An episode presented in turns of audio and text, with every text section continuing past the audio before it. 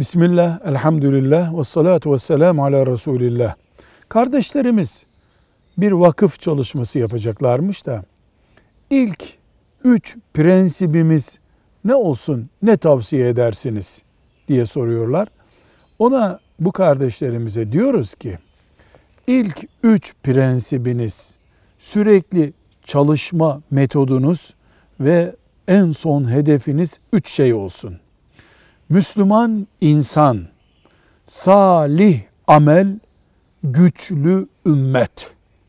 Müslüman insan, salih amel, güçlü ümmet. Bu üç şey için çalışın. Hedefiniz bu olsun. Alt başlıklarınız ne isterseniz o olsun. Velhamdülillahi Rabbil Alemin.